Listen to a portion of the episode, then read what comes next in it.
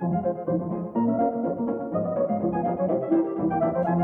listening to The Chartographers.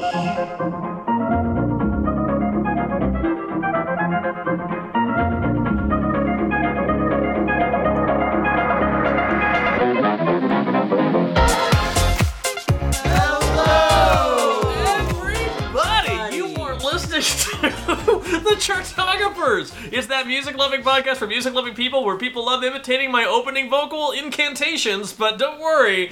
Guys, first off, I'm going to stop... Music-loving podcast for music-loving people. That was terrible.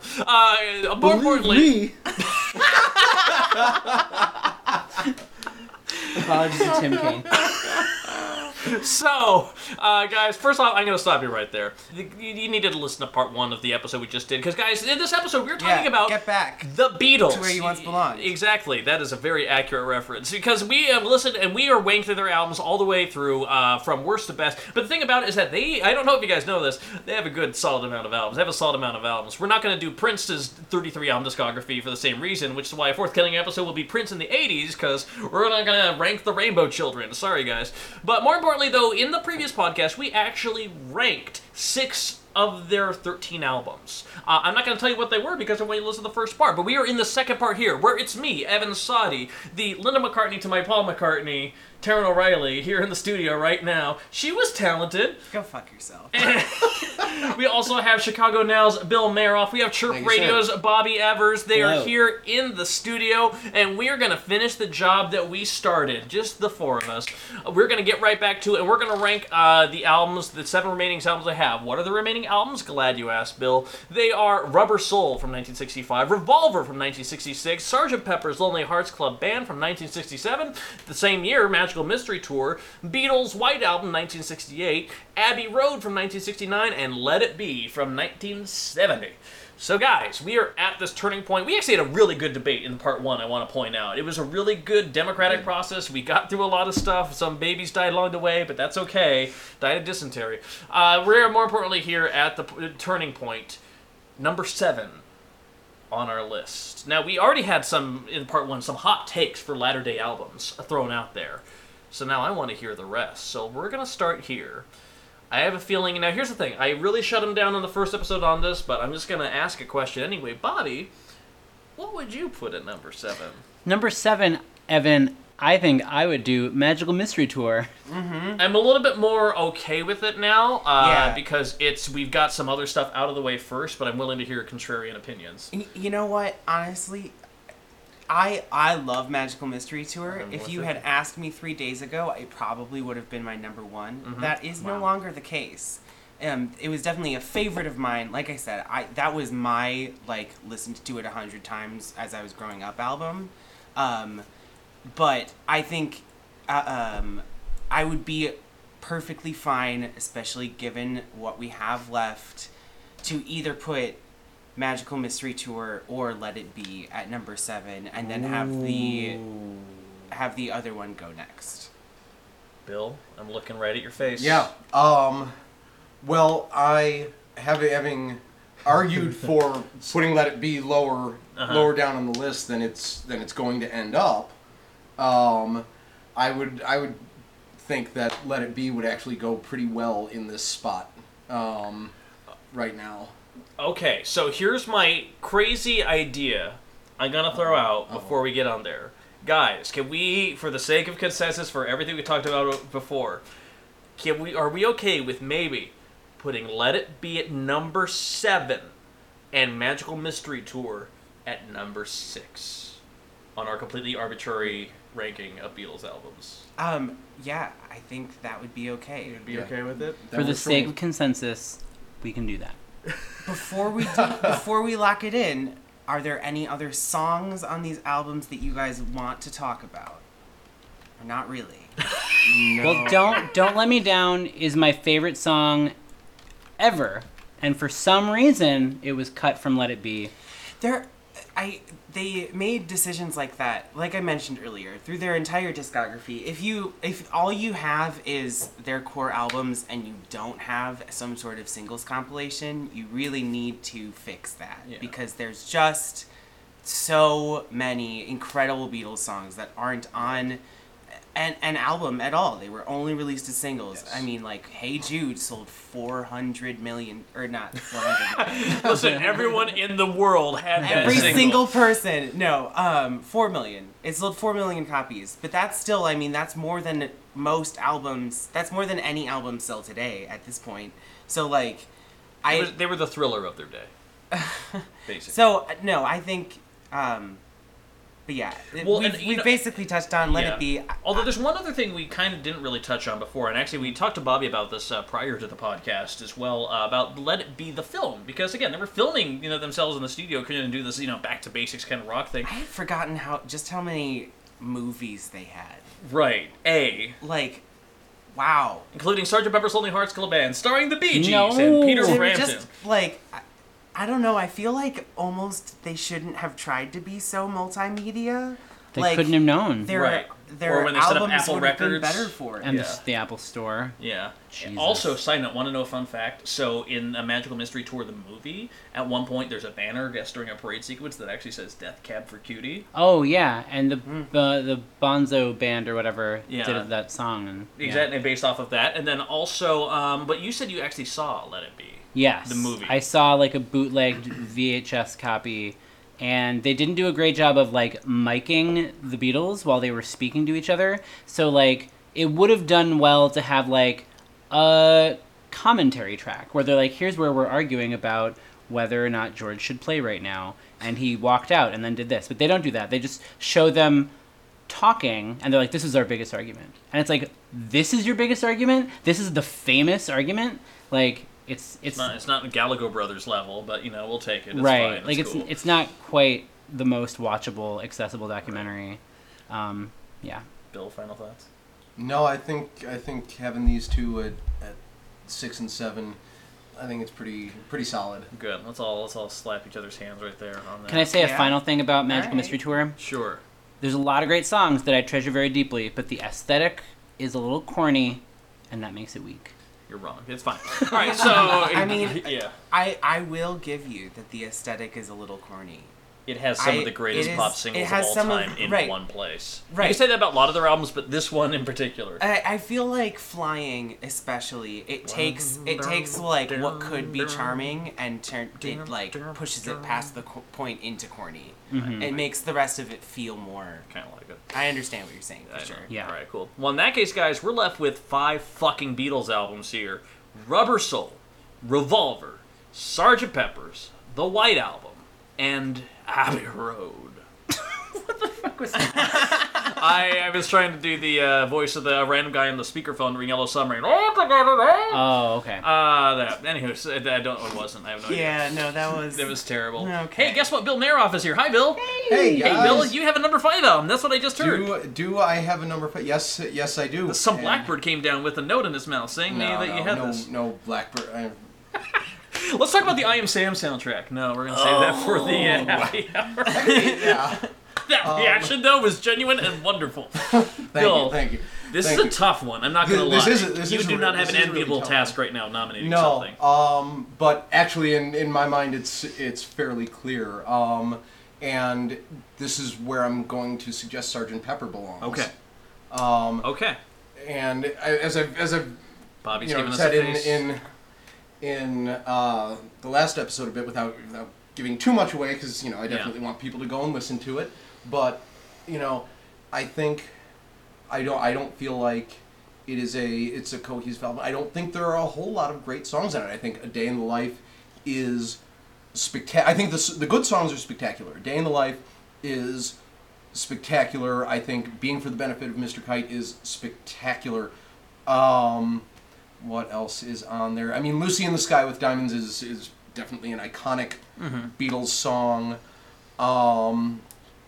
And as is, even though I don't think it's a great song, When I'm 64 is another one of those iconic songs that's going to last through the ages. And the only reason I've been thinking about it is because my father just turned 64, and I've been giving him a lot of fan of Lovely Rita. Fun fact: When I'm 64 has been sung at multiple O'Reilly family gatherings. My dad and his sisters just start singing it, and then my grandma joins in, and they're all singing the Beatles just because they feel like it.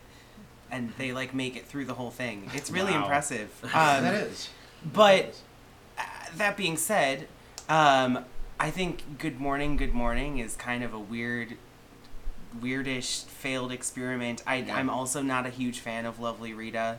But with, besides those, I think that this is a really incredible album. I actually really love all of George Harrison's Indian experiments. Yeah. So Within You, Without You is like one that I've been going back to, especially this week.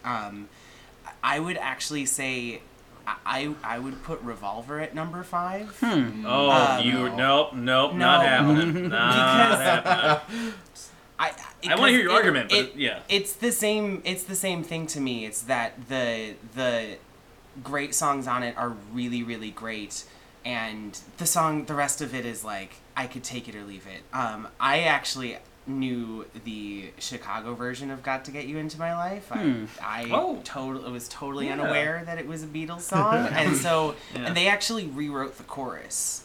They changed they repeat the title a couple more times with a different melody, and then like rewrote the horn riff at the end of the chorus. So it's very interesting. I actually think now that I've listened to it a couple times, I prefer the original, because it's definitely a very different feeling, a very different vocal delivery, but it's still the same basic like four to the floor guitars and horn section.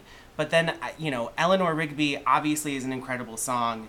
But then also you start having truly, and I mean this for no one, when do you get that the craziest, most out there sitar experiment? The textures they developed in there, even to this day in 2016 when we're recording this, sound modern and progressive and forward in a way that like few things have. Tomorrow Never Knows. What a fucking amazing psychedelic ending. Dr. Robert though. Here's the thing, I will go ahead and say that Revolver does have some weak spots. I'm not opposed to it. I don't even love Taxman all that much, personally. Oh, I don't really like Taxman. Because the lyrics are I get it, but it's stupid. Taxman, by the way, I just learned this this week. George Harrison didn't play the solo on Taxman. Who did? Was that... Paul. Yeah. Oh, Paul. Cool. Huh. Paul played that solo. I had no idea until literally 2 days ago. and you hosted Bill's Beatles Bonanza on WVKC. That was so weird to me when I found out. I mean... Paul's a talented enough musician, but he's not a George Harrison level guitarist. But then you had She Said, which is kind of one of the most interesting psychodrama songs that they've done in some time. Mm-hmm. And Your Bird Can Sing. There's so many amazing, trend-setting, life-changing songs on this album. You barely touched on it a second ago, but I think we need to expand on Tomorrow Never Knows. Yeah, that was truly an original moment in and of its own. That's one of their biggest songs where this week I was going, oh, this is a genre. Right. This one thing that they did here is now a huge spanning, tens of bands, all fitting into this one sound that they didn't replicate again. But that being said, I also want to point out that, the one thing I love about the Beatles is that, because they're so iconic, because everyone knows them, there's this instant classicness that's kind of associated with them. And as such, something like Tomorrow Never Knows or For No One, they sound progressive and modern even to this day. Mm-hmm. And then you get over into some of the synth parts of Abbey Road that sound way more dated than you would ever give them credit for, too. There were a couple parts that just kind of weigh a little bit. That's when they started using real, true Mellotron. Electric piano. Yeah. And it almost to the point where I was like, wow, if this had a computerized drum beat, this would sound almost like EDM. Seriously, some of the tracks on there, because it's so staccato. Yeah. I forget which song that was, but... We're not putting Abbey Road here yet. No. So and I totally understand. But we're also not putting Revolver here. All right. Now. So as a thing thrown in a bicycle wheel, I think that everything that you said, Bill, about Sgt. Pepper is how I actually feel about the White Album. It doesn't have cohesion. It is the sound of 4 artists working in separate rooms, not collaborating, and the Beatles aren't as good when they aren't collaborating. But it's 31 songs, which on the one hand, the weak things, should the worst things they've ever recorded. Some of the worst things they've ever recorded, but because it's 31 songs, the sheer breadth of... incredible, iconic songs on the White Album, have to push it up. Like, but I would say that's why we don't put it last. Yeah. But I would say it doesn't outrank, for example, Sgt. Pepper or Revolver. Right, and the thing is, we're talking about the number 5 slot. We're talking about 5 amazing albums competing against each other, and I'm willing a little bit more to go with here, because here's the thing, like, I feel like what the Beatles, the White Album did, I mean, it is a sprawling mess, but at the same time, it is brilliant in its sprawlingness, to a degree, because they never recorded a song even remotely like Helter Skelter before. They never did anything out there, and metal, as we know it, as hard rock as a genre, can be stemmed back to a single fucking song, and it's right there on the White Album. Then again, I have to suffer through 63 seconds of Wild Honey Pie. I kind of have to decide whether or not I like Obla Dee Obla Don. It really depends on how sober I am. Rocky Raccoon, Buffalo Bungalow Bill, come on. Obla Dee Obla Da is, I mean, that's one of the, like, the songs where, like, George and John hated that shit. And even Ringo, because Paul was so obsessed with getting it right, this is one of the songs that they did, like, the most takes of. Ooh. And so even Ringo was like, I'm so sick of playing Obla Dee Obla Da. And they, but it, to me, it sounds like classic, like, this is what Loggins and Messina were doing, like, the next year. Like, it should have gone on Let It Be, maybe. Huh. Just because it's, like, a little schlocky, a little, I don't know. It's true. It is probably the most, like, huge grin on your face, bopping side to side kind of song on here. Yeah. Everything else has a little bit, either, like, a harder rock to it, or is, like, full, beautiful balladry, or piggies. But here's another thing I want to bring out here. Despite a lot of those McCartney pop moments, and despite even Helter Skelter, too, this White Album is Lennon's album.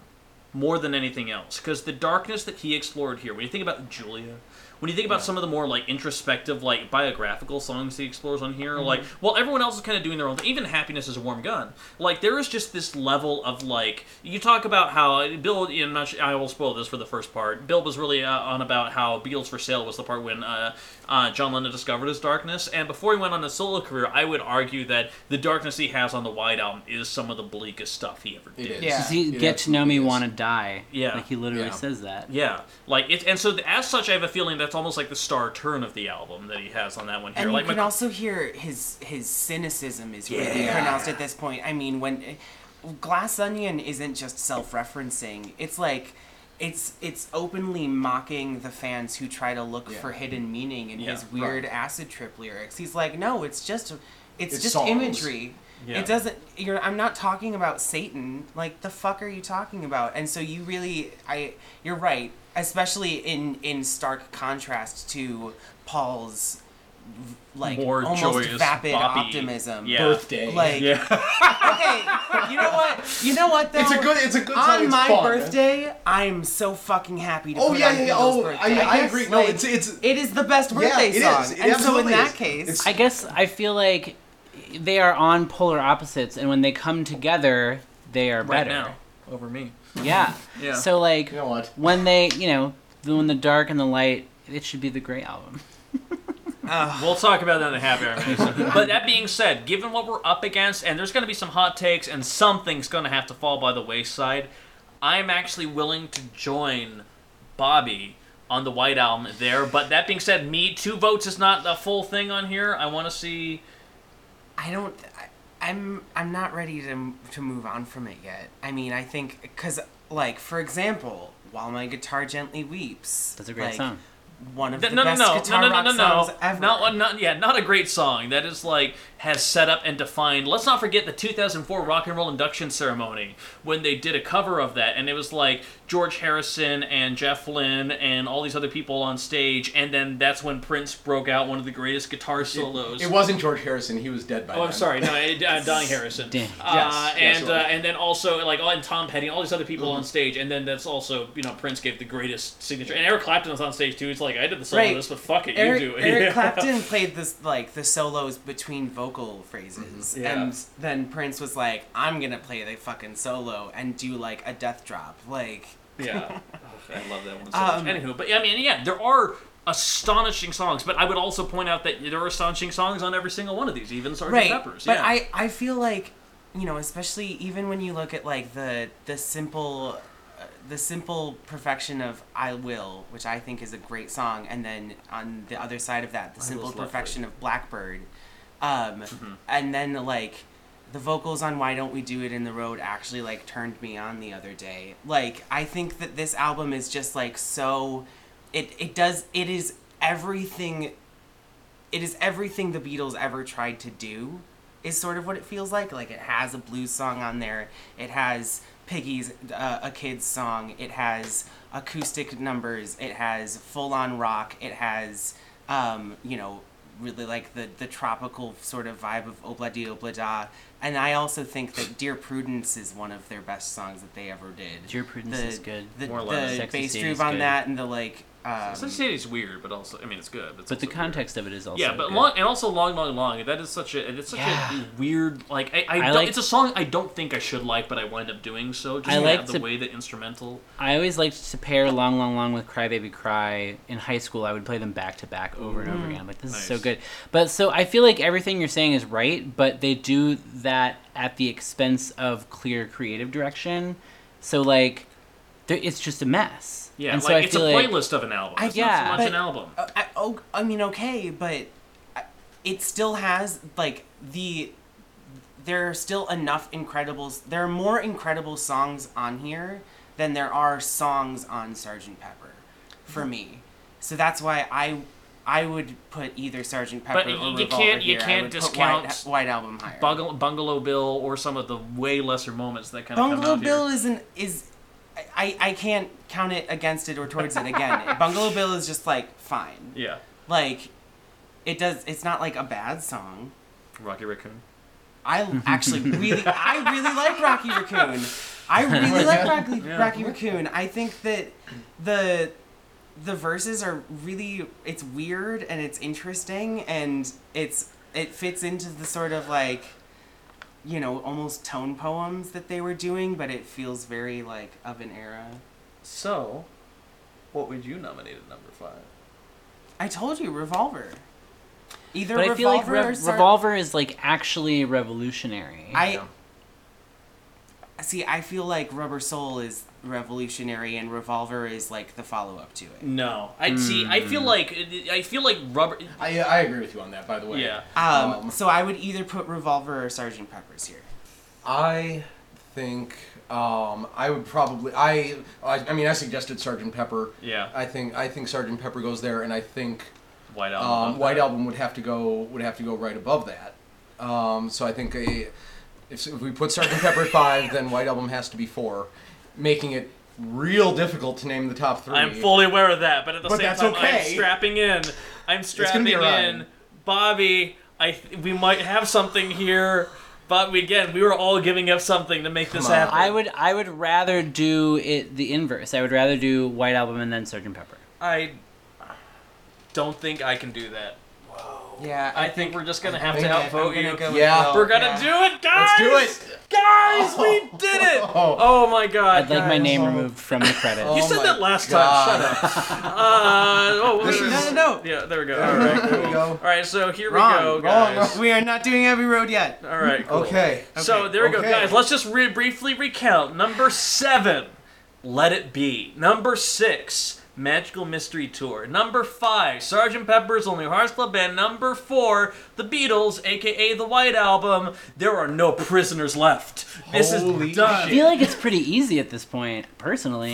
For me. Yeah. Everyone's... You all say that. Different. But here's the thing.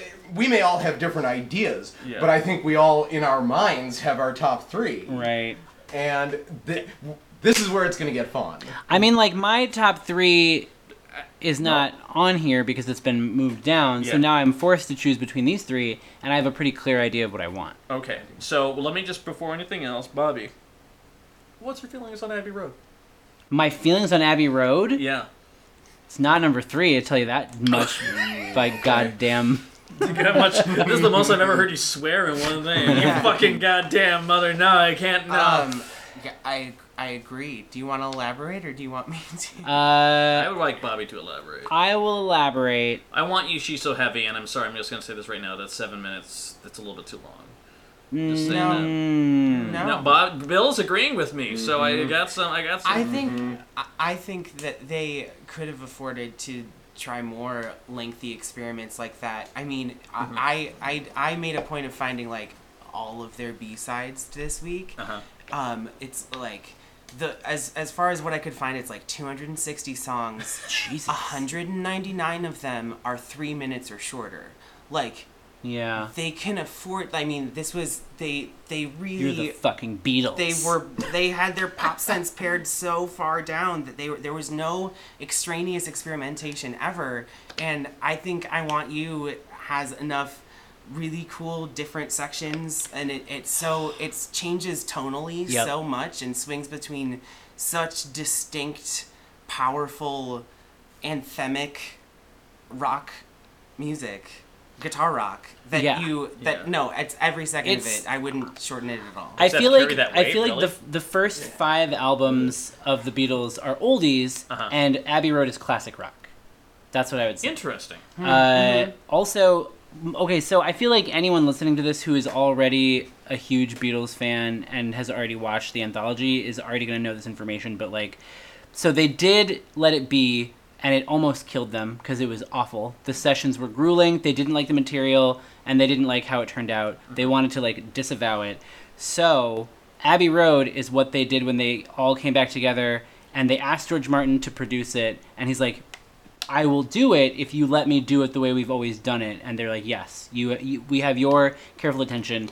And they made a perfect album. And the side two is this amazing suite that they never did before or since, of just like all the songs running into each other, and it's just this perfect thing that I don't know. It's just, I think, and it's especially interesting because they have disavowed the medley a little bit. They disavowed the medley? In like years following, they, well, John Lennon disavowed a lot. Yeah. So he also said a lot of, yeah.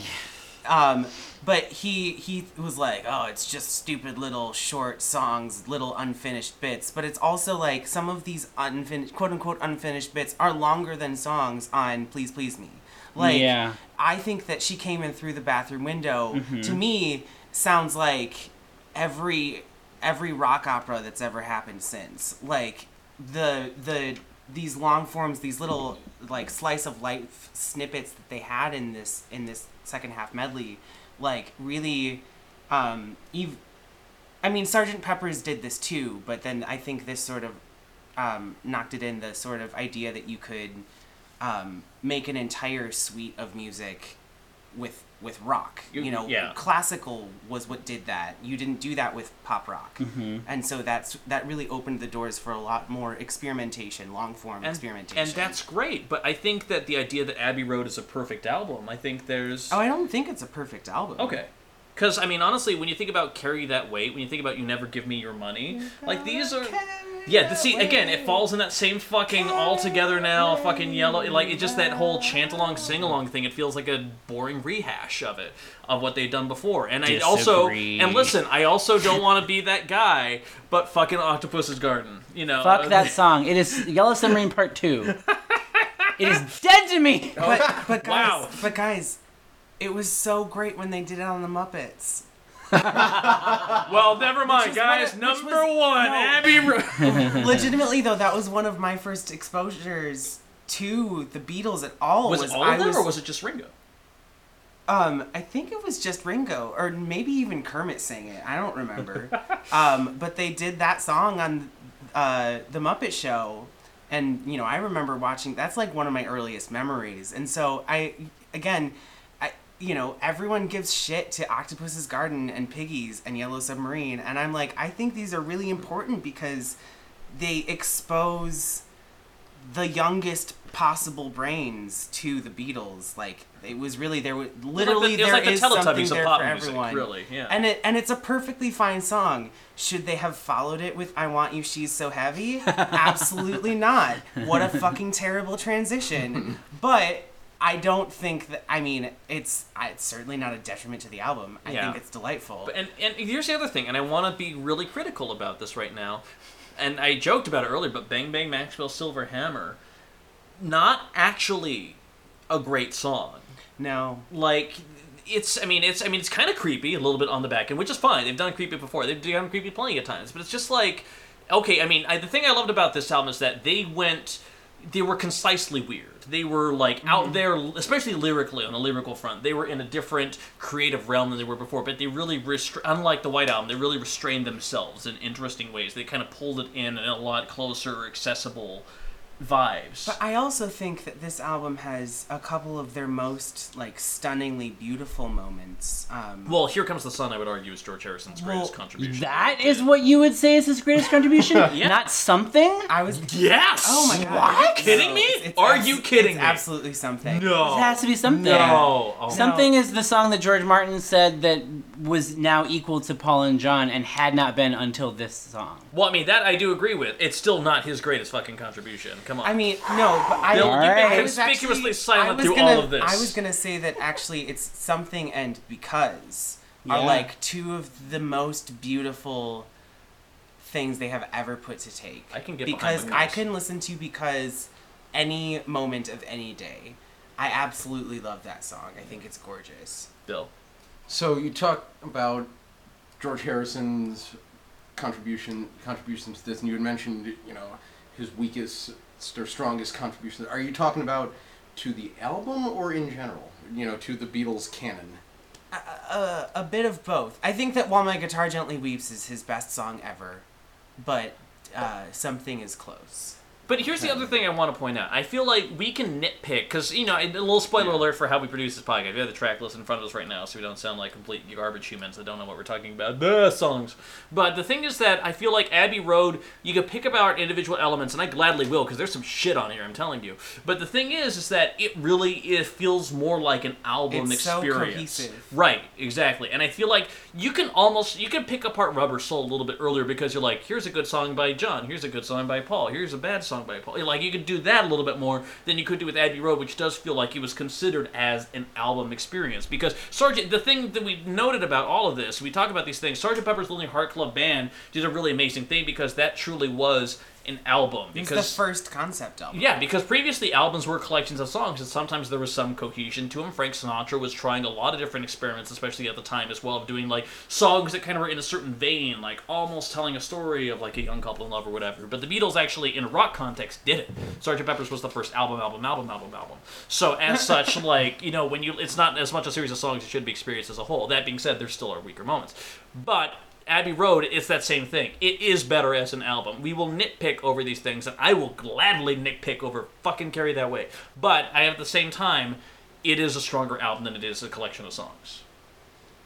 That being said, Bill. So I'm gonna say that I think Abbey Road should be here at number 3, and my reasoning for it... I'm so glad I invited Bill, guys. No. I warned you when you did. that I was going to throw a wrench into things. Yeah. So, if I would be willing to rank Abbey Road higher, if it did not have Golden Slumbers and Carry That Weight. I don't know. I don't understand what's wrong with Carry That Weight. Yeah, if you're fine with Hey Jude... and, like, I'm not fine with Hey Jude. Hey Jude is coming with your song on that. Carry That Weight is... I hate Hey Jude. Yes. Yes. But he loves Beatles for Sale. I hate Hey Jude. That's why we have differing opinions. There are Beatles fans out there that agree with Bill, and I'm telling you that right now. We are not just a contrarian group of people declaring taste as it should be, even though we are. But that being said, well, I want to put this out here because we've been talking about it. No. Bobby, what would you put at number 3? Of these 3... I think I might put... Fuck. Fuck was actually a later John Lennon single. He did it with Yoko. It was them screaming while trying to imitate sex noises for a while. So, not that great. For me, Rubber Soul and Revolver are like twin albums. I would agree with that. So it's really hard. Like, I would almost rather put them as a tie on something. Right. Than make myself choose. Like, I would say maybe... I feel like Rubber Soul is, like, a better... In terms of songwriting, individual songs are better. Yeah. I would say Revolver textually went so far beyond anything they did. And also, I would technically argue maybe even better. I would almost put Rubber Soul in with those early albums. Where, like, it sounds like the early songs, but it's a little bit better. So, like, I could see putting that at number 3. I would, if you did that, I would actually probably might align myself with there, but we're getting some pushback. That's completely opposite. Yeah, I'm just going to say it right now. For what we have left, my number 1 is Rubber Soul, then Abbey Road, then Revolver. And let me tell you why. Okay. Because Rubber Soul, I mean, sure, I guess you can say it's kind of like those earlier albums. It's before they started experimenting so much texturally, but it really is. It is the best, like collection of songs individually that they ever put together. That's why I like Magical Mystery Tour so much. Is that sure? It may not have that cohesion, but it's the list of songs on there is just incredible. I'm looking through you, and that's what we have on Rubber Soul, except it is very cohesive. Yeah. They are still getting along at this point, right. So you can really still hear the collaboration happening. I think that, I mean, their first foray into sitar land with Norwegian Wood, I mean, I didn't know that's what that song is called, but that, like, brought back such a huge flood of memories. Like, that is just... That's such a distinct moment in music history, that single song on its own. But then you also have Nowhere Man, which, like, my eight-year-old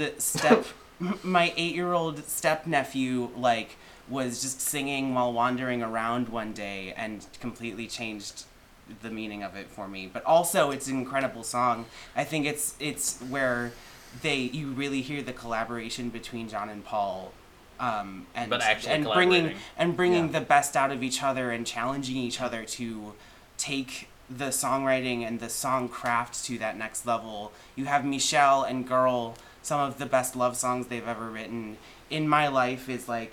I mean, In My Life, at certain time of the day, you can argue with me that that's the best Beatles songs, and there are certain times of the day where I might agree with that statement. Yeah. Like, as a song, that is what it is. Like, it's just... And honestly, when I heard on the American albums that Rick Rubin produced for Johnny Cash, when Johnny Cash did a cover of that, but his voice is so old and haggard, and it sounds like he's at the end of his life and he's looking back, like, it is just, like, deeply hit you in the chest, impactful. But then, you know, also, it does have Run For Your Life on it. Mm-hmm. Yeah. And listen, I will tell you right now that if you look at stronger songs versus weaker songs, Rubber Soul beats out Revolver, and that's not an argument. Exactly. Right.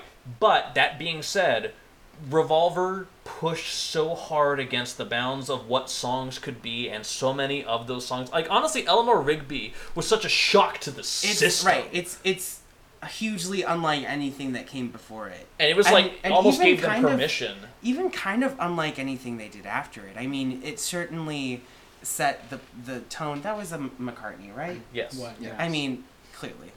Yes.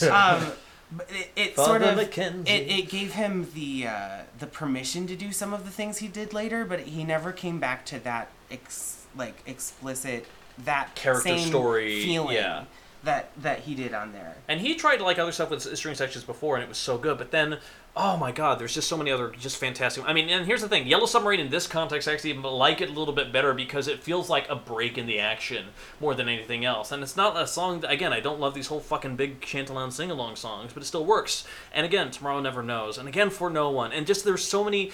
Again, I am more than willing to forgive, much as how you with the White Album are willing to forgive some of the lesser moments. I'm willing to forgive Good Day Sunshine because of what else we have, because we have Here, There, and Somewhere, and Together in One Place. Good Day Sunshine is a great song. Yeah. All right. Bobby, you've just been saying everything's a great song. No, I haven't. No, that's not everything. True. Right. But, Bobby, what are your feelings on Revolver and Rubber Soul while we're at it? So I would personally put Abbey Road at number 1, but for the sake of consensus or compromise, I would almost be willing to back Taryn in his order of Rubber Soul, Abbey Road, and then Revolver. Because that narrative says, I don't know, that says like the introduction of experimentation is the best thing that they did, and then it's... Right, it's like the distillation of every... Like, I kind of said this earlier, but I think it's even more true about Rubber Soul. It's the distillation of everything that the Beatles are. Yeah, it's like the first hit of a joint. Mm-hmm. It's like being introduced to a joint by Bob Dylan. Well, it's also right when they first started smoking pot. Right. So they weren't they weren't like doing LSD and doing weird mental side note. 100% side note. And this has nothing to do with anything. But there's this amazing book that I reviewed a while ago, and I can't remember the name of it. It talked about record industry people throughout the years. And it was this fascinating thing, and it had these stories about like people that were managers and like ran record labels, like the guy who ran Atlantic Records, and like all the just these stories that came out of it. And they talked about during it, they talked about how legitimately when Columbia had Bob Dylan, and he was just such an unknown property, and they just like weren't sure how to deal with him because he was a rock star individually in a way that Elvis and Little Richard and other people weren't at the time too. He was kind of beyond that. He was affecting whole different contingents of people that normally wouldn't buy records.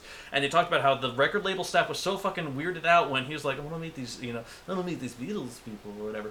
And so he went up to a hotel room, and the Beatles, this is during their, I want to say pre-Rubber Soul days, they were still young, you know, kind of foppish, whatever, and they met him, and they were at the hotel room, and this is the time when Bob Dylan, he actually did bring along in his jacket pocket a bag of weed. And everyone's like, they're like kind of excited and a little bit nervous there, but like, and all the record execs were like freaking out. They're this like upper level multi-floor, you know, office in New York. So they just get a whole bunch of towels and just put them underneath all the door because they aren't sure what's going to happen or whatever. They're worried about this person introducing this drug to the Beatles.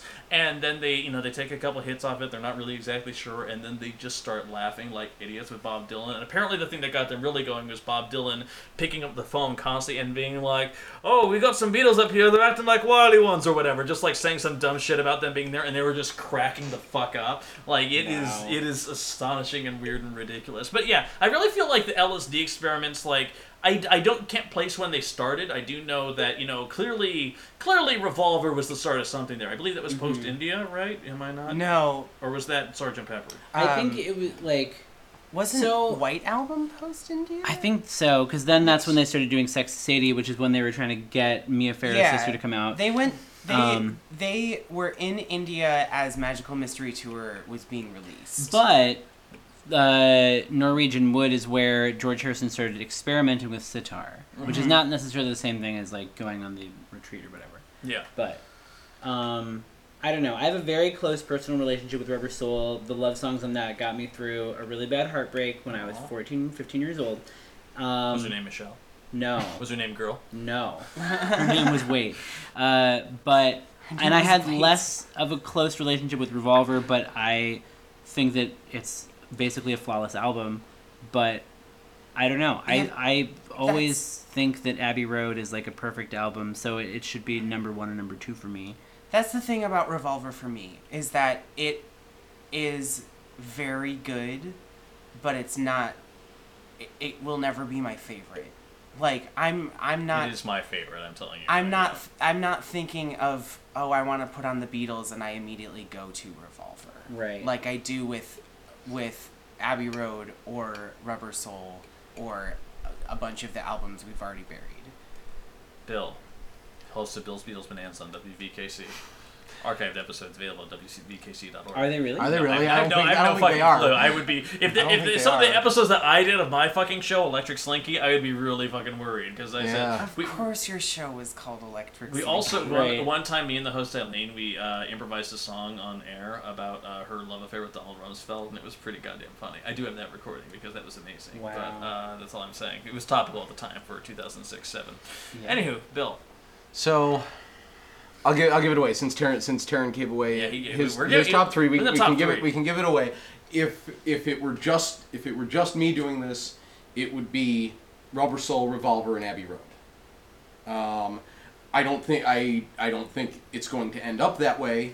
For the purposes of this podcast, I think it should. But again, I'm willing to be outvoted. It happens. So here's the thing I think we had very recently leave. And again, we're talking about three albums that for a lot of people, for all intents and purposes, would define as perfect in their own ways. Like, this is the Beatles we're talking about.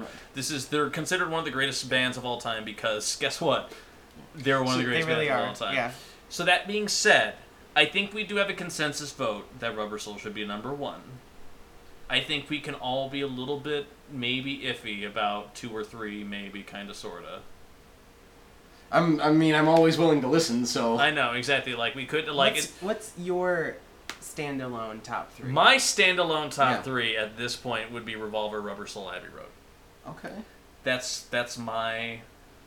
Like, you look at this like you're questioning, like, you don't know me at all, but you know that... No, that's... that. That's fine. Yeah. So that being said, I think we might be able to call it, just because of the way the consensus works, we have four people. And that being said, with four people here, I thought there was going to be a lot more locking of horns than there was. And there was some, but like we made our way around it, because guys, we're talking about the fucking Beatles. If I did this, I'm just going to show the screen here. For the record, Evan is pasting the word revolver in number 3, Abbey Road in number 2, and Rubber Soul in number 1. Yeah. Did we? Bill's shaking his head. No, I am okay with it. Guys, I can live with it. Guys, listen, this is one of the things. This is a consensus that was released by people that have very strong, very pointed, very incredible opinions. Oh my god. And I just want to say, we did the... I honestly didn't think we were going to be able to. I think we did the impossible. We ranked the Beatles, starting at number 7 for part 2, Let It Be. Number 6, Magical Mystery Tour. Number 5, Sgt. Pepper's Lonely Hearts Club Band. Bill's really happy about that not being number 1. I can't even begin to tell you.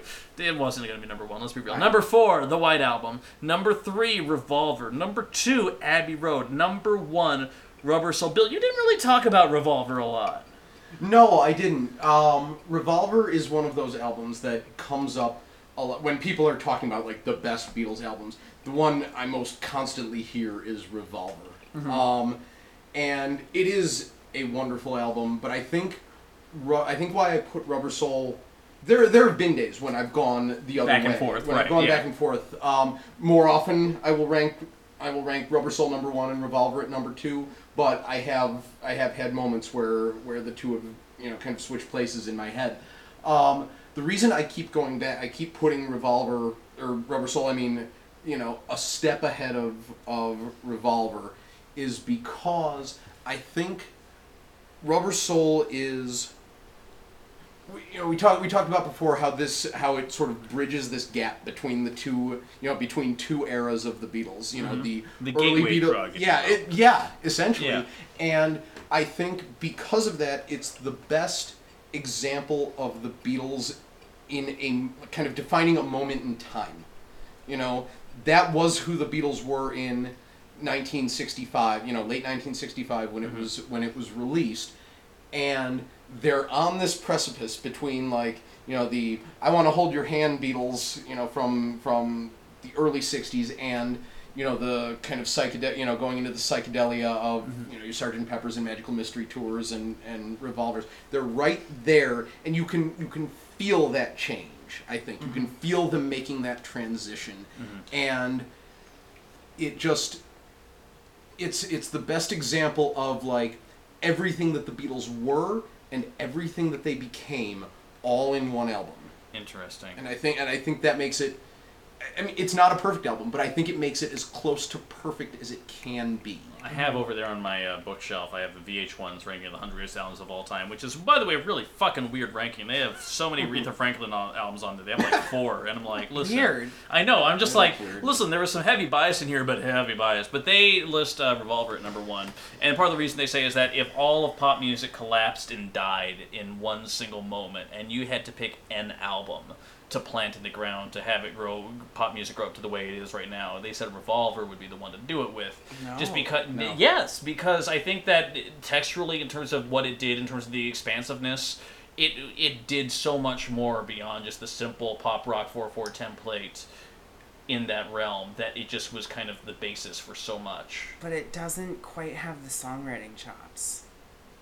I mean, which is why I'm happy that it went at number 3. That feels exactly correct to me. Yeah, because it still beat out a shit ton of other things. It beat out a shit ton of other things because it is so forward thinking, and it's one of the most creative things they did while still staying in an accessible realm. Yeah. But I think that Rubber Soul just did that better. But that being said, guys, we ranked every Beatles album from worst to best, but we're not fucking done. I'm telling you that right now. We still have other things we need to talk about, including, and I mean this, the worst Beatles song and the debate over whether or not Ringo is in fact a good drummer. I'm really curious about this. And so many other stories and things. That is something that we contain over in our Happy Hour Mini-So, which is coming over in just a bit. In the meantime, though, doing this Herculean task, Bobby Evers, Bill Mayeroff, Taryn O'Reilly, thank you so much for being here and accomplishing what what I didn't think could even be done. This is like, at this point, we can do anything. We can like rank, you know, Led Zeppelin albums, or, you know, rename my penis Zeus or something like that. We could do so many different things that other people wouldn't even think is humanly possible, yet we are going to be able to do them. Why would we do that on a music podcast? He usually does so well, and then right at the end, he's trying to wrap up, and he just says something So listen, we'll see you in the happy hour mini-sode. So all I could say is that as we say goodbye, we'll say hello on that one there. Post your goddamn list on Facebook. I know you disagree in some way or another. I really want to see it. Yeah, I'm sure everyone's listening. Like, every person, exactly. But I would like to see it. Are you on Team Bobby, Team Bill, or Team Evan, or Team Darren? I'm curious. Team Taryn. Team Taryn. Taryn is voting for Team Taryn. We'll find out more. In the meantime, thank you so much for listening, guys. We'll catch you on the other side. Goodbye, guys.